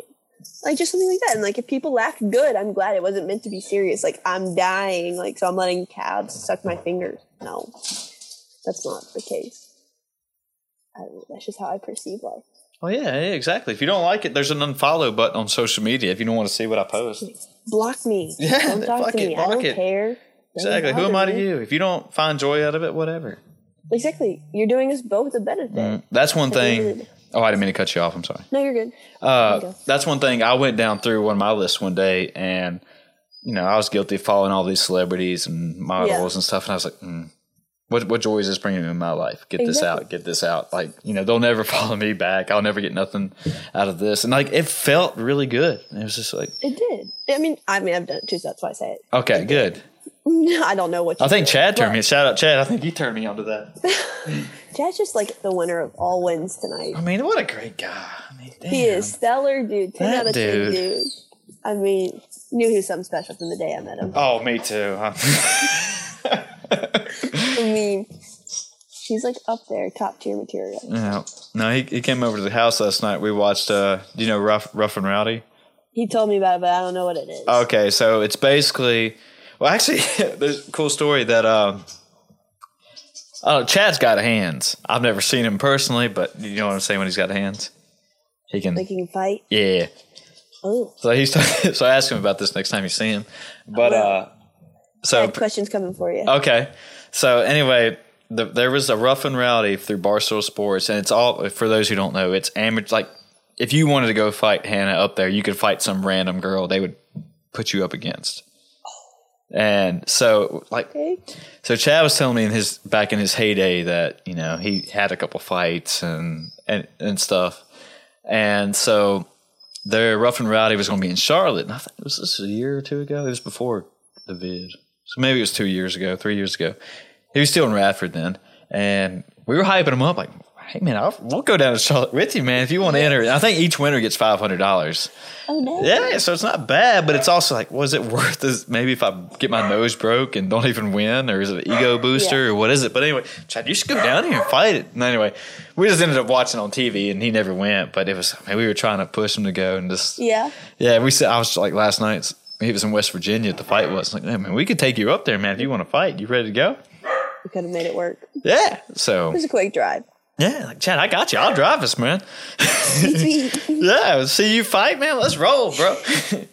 anyway, I mean, that'd be awesome. I'd love to see Chad fight. might be a I mean definitely dude. think he could like. He might be a mean dude.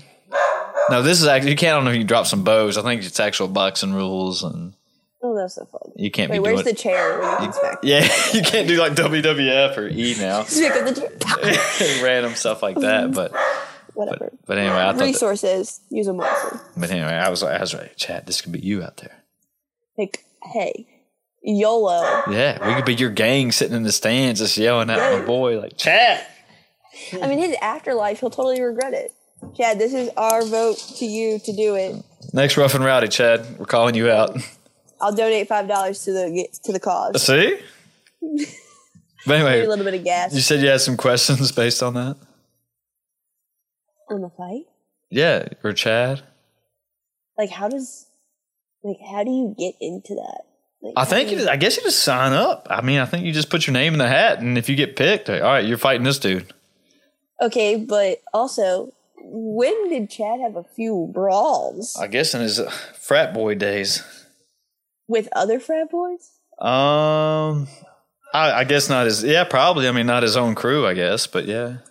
Like, oh, like rivalry frats.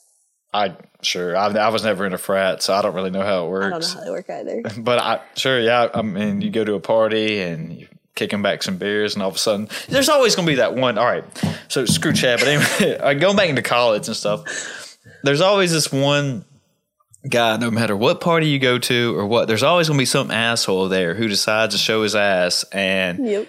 Like, oh, I drink too much tequila, man. I'm, I'm supposed to fuck this guy up. Like, why? What did he do to you? I don't know. Fuck him. Like, what? And you're going. I mean, you The know, little devil came out in you tonight, but like, put it back. you know, don't fight. and sometimes I don't get it. You know, a lot of people are like, "Oh, I drink too much tequila, or it was whiskey that makes me mean," and and I've never gotten that argument. It's Yeah. I'm I'm used. I mean, myself, I'm a whiskey or tequila kind of guy, but I mean, just because you drink tequila now, you're mean. Yeah. Or like, if you know that's the case, don't put it in your mouth. Yeah, maybe you're just a mean person. Did you ever Yeah, know that? Maybe you're just an I mean, has asshole. this- yes. Has this happened on numerous occasions? Because I think you just haven't. Yeah, it's like, but you. there was times in college. It was like we go to this one party and there's or a party and there's always this one guy, like had to show his ass. It's like, dude, now the whole party's ruined now. Nobody wants to have fun. Yes. Exactly. Everything was cool. and then you ruined it. Yeah, now just everyone's got to leave. Like you have, Everyone got freaked out. They're gone. like those people can just walk out.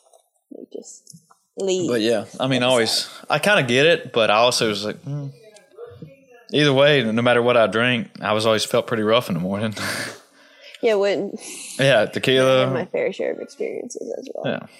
I think anyone that drinks, I don't, like, there's no way that you've never not had a bad experience. Well, yeah, I mean that's just you know because I, all right, going down this road. Let's go down this road. So when I you know I came from a family that mm, mm, so my parents were divorced and I never I've never seen my dad drink at all, and I Yeah. may have seen my mom actually may have had a glass of wine, maybe maybe once in my entire life. Like they didn't drink, or like you just didn't see them. I don't. They just didn't drink. So like that- so my parents got divorced i think it was three or four and my mom was just never a drinker and you know my dad like i only saw him every other weekend and there was Yeah. never any drinking going on down there but when my mom got remarried even my stepdad he used to be a drinker but he just gave it he just Yeah. gave it up so they i just never came from a family that i didn't know what drinking was is where i'm going from Yeah. so I was so my first party I went to in high school, you know, people were drinking and like, hey man, you want a beer and stuff? And I was like, Yeah. I guess I'm gonna be the cool guy here and drink some beers. what is beer? Yeah, that's kind of what it was. I was like, I hope I like this. And it- of course, I was like, oh god, this sucks, you know. terrible. Yeah, you know, but you know, but I also knew like, all right, yeah, you're not supposed to drink and drive and blah blah blah. And, Yeah. But my, you know, that was one good moral my parents invested in me that you know if I do get hammered drunk, they'll come pick me up and all that stuff. Yeah. But but yeah, like I never knew how much I could drink and stuff. And I remember like one of the first couple times getting hammered. I may have been 17, hammered drunk off I think it was vodka and beers, and I was just pouring me shots and getting sick that night. Woke up with the worst. And I was like, fuck, this is what it's like. Oh, Until, and like I just never knew. And like I think that's how a lot of people kind of get in trouble and don't know maybe even get alcohol poisoning just because they've never known Eh, Yeah. like what you can do with alcohol, how much you can drink, and you know, isn't Yeah. is it is it England that can you drink an eighteen in England? I think 16. Six, Mm. is it sixteen? I think it's 16 in okay, well, I know it's 18 like legally, but I thought there was something where like you can drink at 16 in the confines of a household with a parent. Okay, so that could might. be wrong. Like, Well, this is how this that. podcast works. We just kind of just go off whatever our head tells us, and we, we work up. The, we uh, we look up the facts later. and like, oh yeah, shit, we were wrong, but fuck You're it. wrong. Like, so don't quote. This isn't an education. Yeah, but anyway, if anyone has a problem with it, they can email me. That's fine. SheilaFever at gmail.com. But um, but yeah, that was what I'm going. It's like, you know, I was just like, all right, yeah, just keep giving me stuff. I'll keep drinking it. And I didn't Yeah. know how my body was reacting. I didn't know, you know, what I was feeling. I was just like, oh, this is fun and cool. I'm the cool person. And then all of a sudden, Exactly. 1 a.m., all of a sudden I'm puking my brains out and wishing I Probably should have gone to the hospital. yeah, it's like maybe I, was, I wish I would have known what I was doing. And then Yeah. it just kept going down that road, and it was almost like, hey, this is the cool thing is just to get as drunk as you could be and puke at the end of the night and say you had a good time. I mean, it's idolized. Like you hear stories. I mean, like I'll tell a story about a specific time in my life when like I probably did not make the best decision, and like my family laughs about it because they all know about it. So like whatever, it is what it is. But the amount of people that idolize that lifestyle, like that, it's crazy. It's like not healthy. But like going back to the parents thing, my parents drank and like not excessively. Like they enjoyed their stuff, and we they would always go to Salem after five and stuff like that. And my family drank, but it wasn't like insane amounts. Like we knew what alcohol did to you because our parents taught to us. But our parents also never like swayed us from not trying it. Granted, my sister and I never really drank at all. My sister doesn't drink now. I mean, I kind of do after I turned 21, or, like even in college, but now I'm just like, well, whatever. Haven't had a drink in like four months. Not because I don't want to, just I don't Like why? find the time Like what's to. the point? Or just Yeah, it's just like it's not my first thought to have a drink. I don't know why, but it's not. But like our parents never like deterred us from it, and they were never like hush hush, like ooh. No, they were quick to be like, you don't drink and drive. Similar to what your parents like. You need me, call me. yeah. But like this is a no no kind of stuff. I think that goes back to like a conversation we had earlier about helicopter parents Mm-hmm. and like sheltering them from things. mm-hmm. I mean, like I was, I'm Lutheran. I grew up in a Lutheran church, so like we drink wine on Sundays. It was like this much, but like And eat the crackers. sometimes Ain't that ain't that how it was? Like Yeah, sometimes it's crackers. you drink the you drink the blood and eat the. You dip the bread in the blood. That's what it is. something like that. I don't know. I always got grape juice because I'm like, I'm not being sinful, but at one point I was like, whatever, deuces. I'm repentant church. I'm in the Lord's name right now. It's fine. That's kind of what went through my head. But I mean, I think it's not a topic talked about much. So Hmm, I agree 100. percent It's not. until you get it, until you experience it, and then it's like, oh, I drove home drunk. Like, you did what? Yeah, like that's not Like- cool, dude. Exactly. Like I think people think it's cool. Kids in college think it's cool, and it's not. Like good thing about Roanoke's campuses though, everything it's like a block wide and a block in length. So like you can go anywhere and you'll still be in five minutes walking distance from your destination. Nice. So like you never really had a need to Uber or to drive, much less as everything was walking. Granted, Yeah. That's still not the safest thing, but it's the best. No, I agree. I mean, we didn't have when I say me or we, my friends and I, we didn't have Uber until I think I remember the first time it was after college. Yeah. And we finally, this was probably post 2009 is when I graduated, uh, graduated from Radford. And my buddy moved to Charlotte, and so we started going down there and partying and hanging out at the bars and Yeah. stuff. And it was like, oh, we can just get an Uber home, no big deal. And I was like, what? Yeah. Like you know, it used to be the big conversation who's driving tonight, whatever. But and it was Yeah. kind of the same way, even pre college. Um, at Radford, like you could walk anywhere really you wanted to go as long as you didn't mind walking, like ten minute walk to the bars or whatever. Which is how how how big is Roanoke as far as like let's, let's like student wise. 2000. Okay, so Radford was roughly ten when I was there, Yeah. and I'm sure it's expanded since. uh, well, it kind of dropped actually. Oh, Yeah. so, um, yeah, well, I mean, not a, it's not fallen off a lot, but it has fallen. but, but yeah, but I still had friends that, you know, would, uh, you know, I had a couple friends. I mean, I'm not gonna say names or anything, but they got some DUIs, and I was like, yeah. I mean, it's not fucking worth it. Yeah, no. Like, why don't you all. just? Uh, and one of them was like, you know, went to go get a pack of cigs, and I was like, dude, Yeah. just fucking walk over to 7-Eleven and get them. Yeah. I definitely, like, I think for bigger college towns, and granted, Salem's pretty small, and Roanoke being in Salem, it's not that much of a need.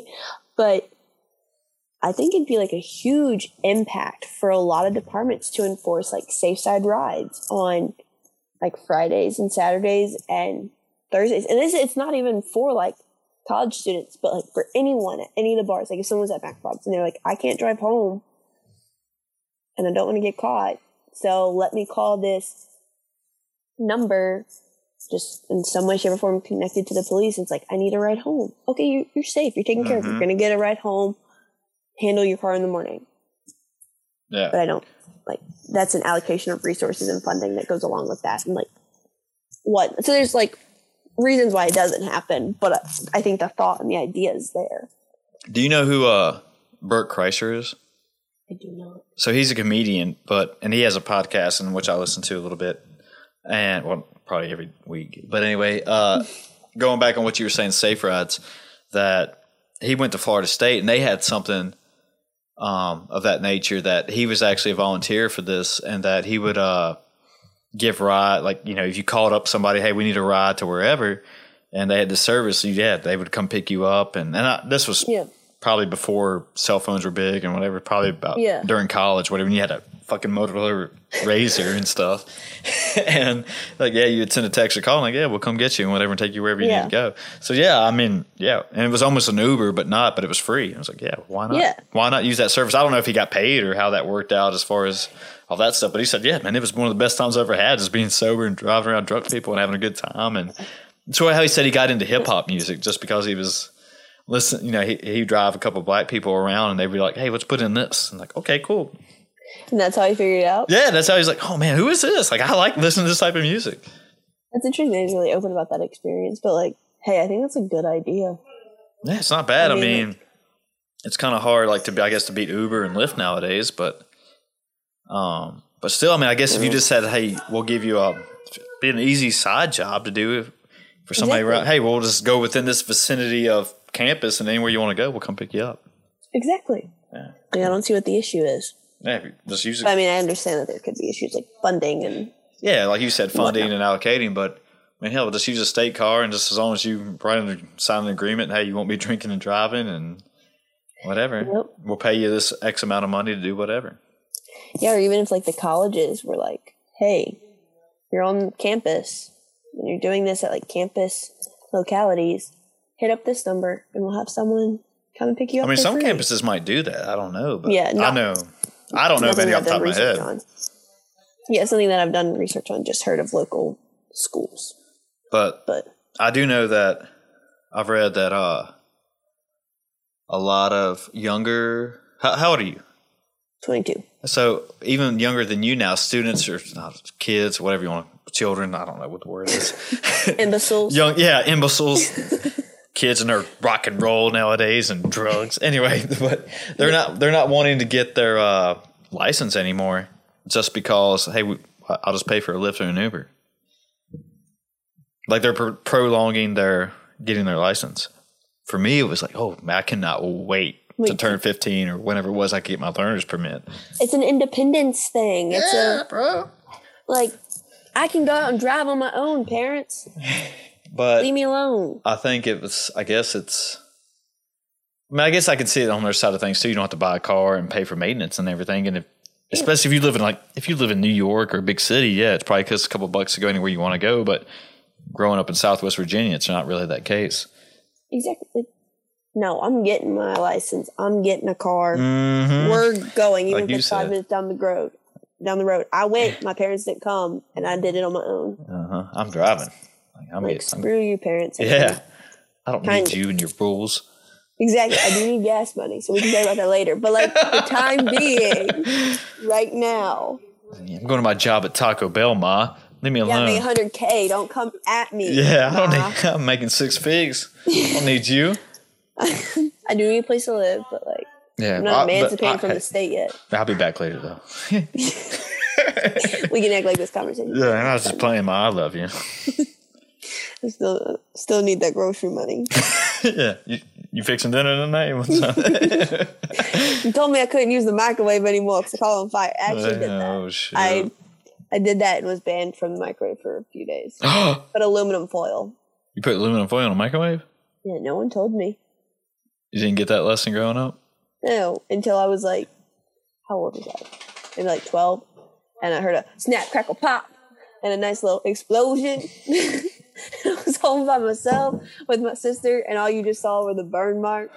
And my dad came home, and he was like, here's, I got, when you get your first name and your middle name, you know you're in doo doo, like Mm. deep doo doo. So I got, doo doo. Hannah, bro, you cannot use the microwave. Mm. That's when I learned. Aluminum foil, not in the microwave.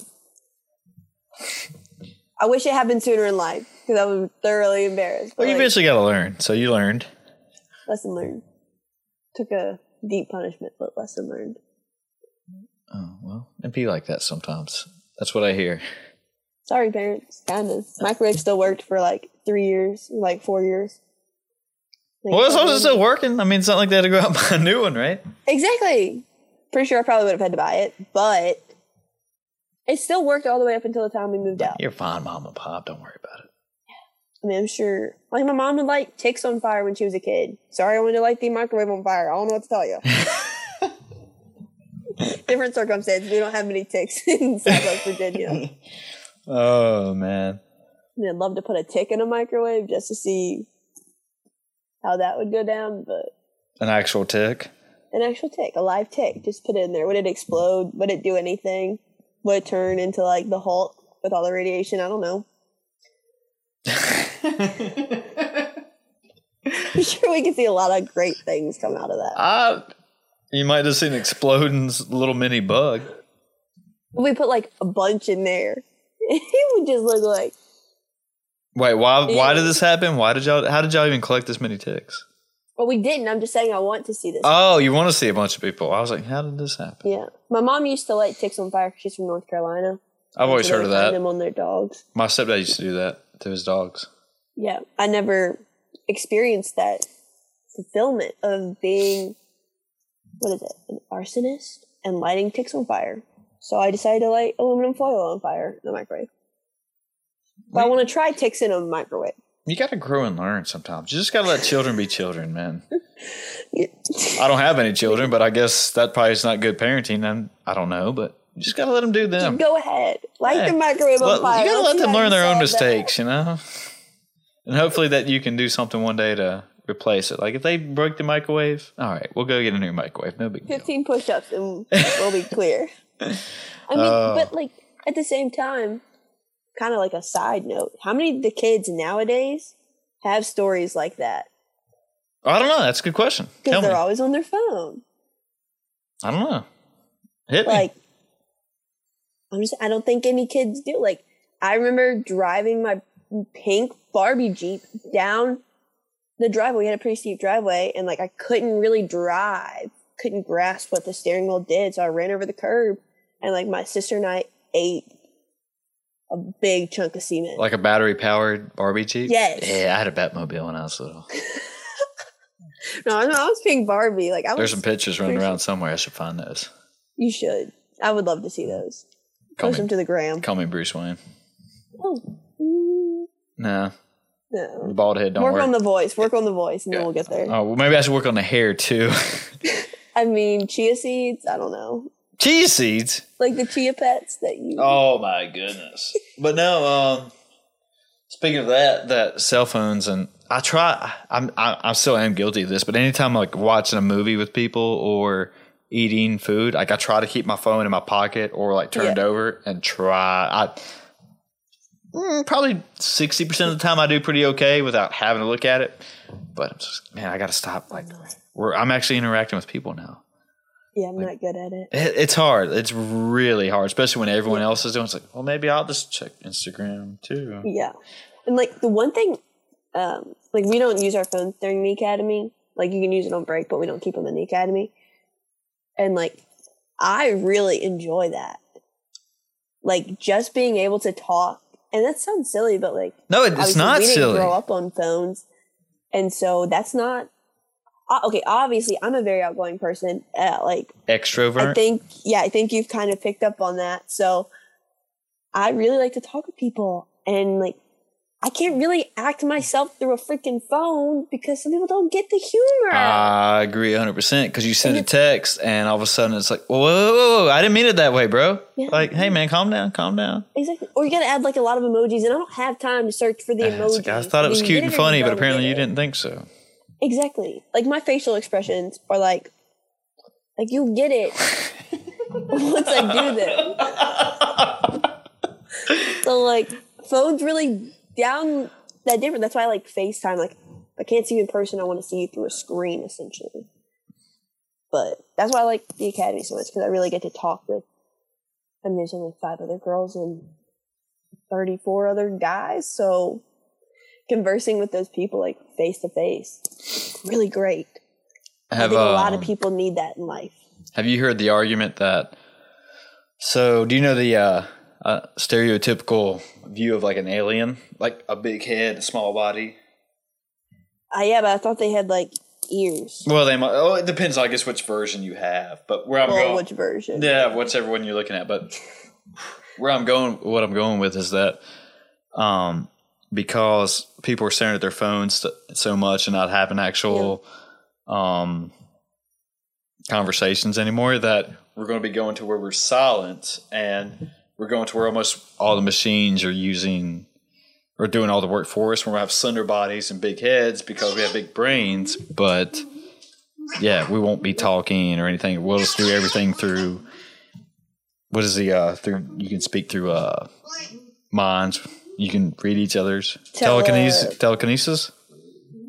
Telecommunication. Telecommunicate. No, Kinesis. um, sounds cool. Let's Okay, but anyway, yeah. So you don't need to actually have uh, verbal communication anymore. You can just do it that way, and that's why there people are saying, like, well, when people view aliens that way, that's the way our civilization is going towards. If you believe in aliens and all that. Yeah, I mean, I think the generation after me, or like a few years after me, they I, they do not know how to hold a conversation face to face. It's hard. Like obviously, talk, I told you prior to this that I was nervous just because I don't really know how you're gonna react to what I say. I don't know how I'm gonna react to what you say. Yeah, but this is the whole point. Like, I like this stuff. Like, I want some good debates, and like, I don't. want I want as long as it's civil. I don't want to get like Yeah. we were saying earlier. Like, well, fuck you, Hannah, for saying that. You know, like, all right, that's what you think. That's cool. That's fine. Exactly. Or like basic human conversation, like, hey Chris, how are you doing today? Mm-hmm. Yeah. You reciprocate. Like people don't even like kids don't even know how to do that. And it's like they're so antisocial. and like the, like how are you going to function in a workplace? And I think COVID not saying that covid like I mean, COVID sucks ultimately, but COVID has had a lot of detrimental things or has done a lot of detrimental things to people. And I think a lot of people have lost what human contact is like and like just the emotions that people can portray face to face versus like through a freaking keyboard Mm-hmm. doesn't do anyone any good. Mm-hmm. It's just like basic human functionality. Mm-hmm. And we start that with kids at a really like a superficial young age. Like, here's a little iPad to shut you up at nine months. Yeah. No, I've seen that. Like, uh, some parents just give their kid like, "Hey, go watch this and go sit in the corner." Yeah, use duct tape. That's how you can. Yeah. Use duct tape. All jokes, all jokes. I Here, never here. recommend duct tape that. this iPad to your hands. Go watch this movie. Leave me alone. Yeah, or your mouth shut. I don't care. I don't. no, all jokes, all jokes, all jokes. But like, I think it's just kind of like we start them and I get engaged. And I'm, I'm not a mom. I don't know, but this is what I've seen. Well, I concur. I'm not. I don't have any kids that I know about. Knock on wood. But um, but no. Um, uh, no, I agree. It's just like yeah. I don't know. I mean, I don't know. This is Monday morning quarterbacking right here. I I don't think I should be giving anyone advice on kids or anything. But for, but me looking on the outside in, I don't think that's the way to do it or how I would do it. But what do I know? There's a lot of things you can get from the outside looking in. Mm-hmm. You can just see. You turn a blind eye when you're on the inside in some way, shape, or form. You have rose-colored glasses on, Hmm. so I always would take outside opinions. But I just think, like, I mean, I have a two-year-old sister actually as well, so like, I have voiced my opinion about refraining from using technology with her other than a TV. Just because she'll become so codependent on that means, and so will the parent. The parent will become, like my dad would become so codependent on that technological device to like hush her up. Mm-hmm. Like, what, what does it really do for anyone? No one. Well, Like, not. It just not gives no some people a temporary fix to have some peace Oh, of yeah. mind or be quiet or it's the new high. It's like a new high. And like I'm I will truly admit that I'm on my phone a lot. I am. And a majority of it is me on TikTok. And like it makes me laugh. So like I'm okay with it. But that it has not taken away from my ability to be able to converse with people any less. If anything, it's heightened it more because I will say stupid TikTok references and it just creates a more conversation. because people get it and they relate to it. Yeah, or they don't get it and I explain it and then we just segue into other things. Yeah. Just because I grew up in being taught like you converse. Like my mom always said that I speak to people in public, which is true. Like if you're with me in public and I know you, I'm gonna say hi to you. Mm-hmm. Like, or if I see someone and be like, "Hey, how are you? Like, how's the family? How's work? Whatever, whatever." It's just a respect thing, and that's something I've, my parents always taught me to do. My parents do it, so. But I don't know how to like not say hi. Like, Well, that's good. I mean, that's bold of you. I mean, because like you said, you're an extrovert, but there's a lot of people who, if they go out in public, they're, uh, I'm just going to sit over here and I'll have this Like, beer and you better say hi. I, I'm not going to go out my circle here. I, I mean, I'm, I can relate to that 100% just because, you know, I probably had social anxiety and yeah. stuff like, oh, what if they hate me? Oh, God. Like, I mean, I have social anxiety going to the grocery store because what, like, what if my parking spot's gone? I don't know how to park anywhere else. Like, I know how to turn at what angle, what speed, when to use the brake into this one parking spot. Any other parking spot? Nope, we're done. I don't know how to do it. But like, also don't want to embarrass myself if I hit something. Like, not that that's happened. Knock on wood. But there's Take out a curb. It will happen. Oh, I hit the curb all the time. Like, I will gladly admit my my right passenger tire and the curb are very friendly with one another. Like, it's just something about turning right that my right front tire is like doink, like just attracted to it. I think I can't help the attraction. That fucking right turn, man. Time. Gets it, man. I don't think people have the same problems that I do, but like that's a problem. I don't think I've ever experienced that, but. I mean, you're missing out. Knocks your I don't think out. I'm missing out. because it knocks your alignment out, and then when you go 60 on the interstate, your steering wheel goes. You're really missing out. Uh, I feel like that might be a little scary situation. I don't want to be going on the interstate like, "Er, is your steering okay, bro? it just adds a little like to your life. oh, Always keeps you awake, yeah, living on the edge a little bit. Kind of. Yeah, what's going to happen? Are we going to reckon, or we're just going to make it there? curve, like, "Oop." like are we just Gets that adrenaline rush. I mean, it really is. Like, whatever happens, happens. Yeah, I don't. I don't. Okay, I, I kind of agree there, but I don't know. I don't think I want to experience this, but YOLO. okay. That's my motto. okay, I can see that. It's a But means of doing everything in life. well, maybe we should end on that right there. Probably. That sounds like a good conversation or a good ender right there. YOLO, mhm. just you know, everything in life. Basically, kind of. Have some, like, refrains. Like, YOLO. Depending on the situation, huh? Yeah, like, don't go dive into like a acid bath because of YOLO, but like Turn into the Joker. Correct. But like go buy that t-shirt. YOLO. Yeah, just treat Go yourself. Yeah, YOLO. Go buy that new car. Go skydiving. Get that tattoo. Get that piercing. Whatever. If it feels good, do it, right? Go back to that. Maybe we should end on that note. No, wait, wait, wait. Did you say you had tattoos or no? I do. Okay, yeah. Well, I think we, you and I have had this conversation before. Yes. I'm working on mine. Hopefully. Okay. Okay. Yeah, you should get one. Well, like I told you earlier, hopefully next stack I get check. put in my bank. Yeah. Like, well, I'll spread this out in the economy, get the economy going through tattoos.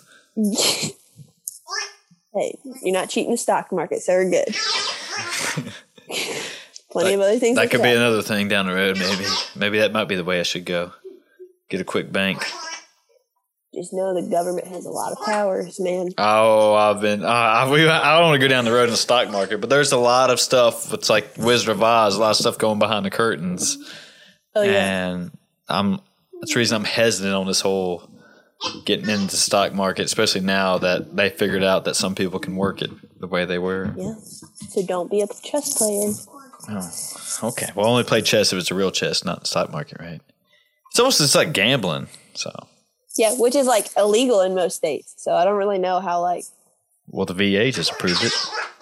When I say VA, Virginia, we can gamble on Fan, FanDuel. FanDuel. Did you know that? Nope. I'm not a gambler. I don't. I don't know I about grew it up around that. To, you know, I'm not much of a person to be like. I mean, we did watch horse racing, so I would like Oh, yeah? guess, but I never bet money on it. my family loves horse racing.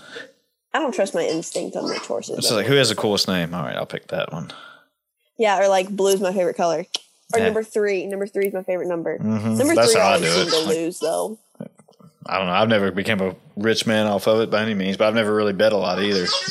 Usually, my experience is I was too young to really. I could go there, but it was like you can't. This dude can't do anything. Just let him sit there beside you. Correct. All right, all right. Good job, Uncle. Go bet a good horse. I'll sit here pick that one. I'll, I'll rub the dice for good luck. exactly. That was my experiences. But in the times I have bet, like I don't know if you heard the last conversation with me and Chad, but I bet on the UFC fight and lost that. So, dude, just a loser. Maybe not. Nah, Maybe not again. It was like five dollars here or there. well, that's not bad. I did win like $125 when I was in high school off of the Super Bowl, figuring out their score. Did you get into a pool? I didn't really know. Yeah, I just guessed numbers. I was like, and I was the closest, and so I got $125, and I was rich. Well, yeah, 125 is a lot of money. Remember back In you get a part time job, you make like you have like a couple hundred off a paycheck. Like fuck yeah, I'm rich. I can buy me some clothes. Yeah, I blew all that shit on like car stereos and shit. I remember that. That was trash. Buy a lot of crunch wraps. oh man, That's all I know at Taco Bell. is that is that wait? Is Taco Bell your favorite restaurant? no, Wh- wh- If you had, a, what's your favorite fast food? Chick Fil A. Ooh, can't beat Chick Fil A. A or Popeyes. Oh, I've never my had Popeyes. Sergeant, my sergeant got me on Popeyes, and if he watches this, watches it all the way through, Yeah. man, he just got me on this fixin', and like I'm low key addicted. And like I can't stop having it every Sunday. Is there Popeyes in Salem or Roanoke? There's two in Roanoke, one on Melrose, one out near um, Marshalls. Maybe I should go up there and check it out. I recommend I get the spicy chicken sandwich. I don't do spice, but this is the only spicy thing I'll have. Spicy Mm-hmm. chicken sandwich with fries and a Dr. Pepper. Every Sunday like clockwork. Oh man. Well, I never had it, but uh, I don't know why. Just because I've never really known there there's one around. So Exactly. I never had it until like February, or not February, November. And my sergeant was like, "You never had Popeyes, so we'll go to Popeyes." And now I'm addicted, addicted, and it's his fault. all right. But that's it. that's the tea. Okay. Uh, well, maybe it might change my course. Like I've been a McDonald's guy, but I do love some Chick Fil A. Ooh, I can't do McDonald's. I watched Super Size Me. Uh, I don't. Yeah, I agree there, but I do took it to extremes. I mean, who eats McDonald's every meal? Like literally. no, but it's like they, the chicken. is made out of puree. Okay, it's so good. when it just hits your lips, it's so, so good. I'm out. I'm out. Tap out of this one All right, we'll end it on that one then. of the McDonald's conversation. All right. Well, we'll take it on Popeyes, Live Más. That's how you should live your life. YOLO. Okay. Well, Yes. anything else you want to say before we wrap this up? Um. Peace and blessings. Okay. Well, good news and good night, folks. That was a good one. I like that one. I Okay. do too. All right. Okay. Bye bye. Bye. Thanks for having me. Uh, you're welcome. Anytime. bye bye. I mean, it's my treat, but like, whatever. Okay. Bye. See ya.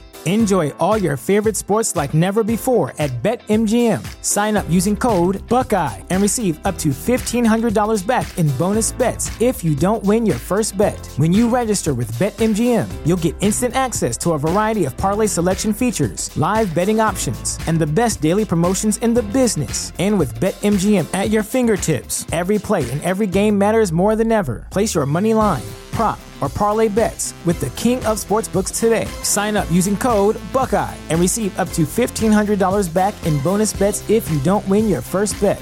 BetMGM and GameSense remind you to play responsibly. 21 plus and present in Ohio, subject to eligibility requirements. Rewards are non withdrawable bonus bets that expire in seven days. Gambling problem? Call 1 800 Gambler in partnership with MGM Northfield Park.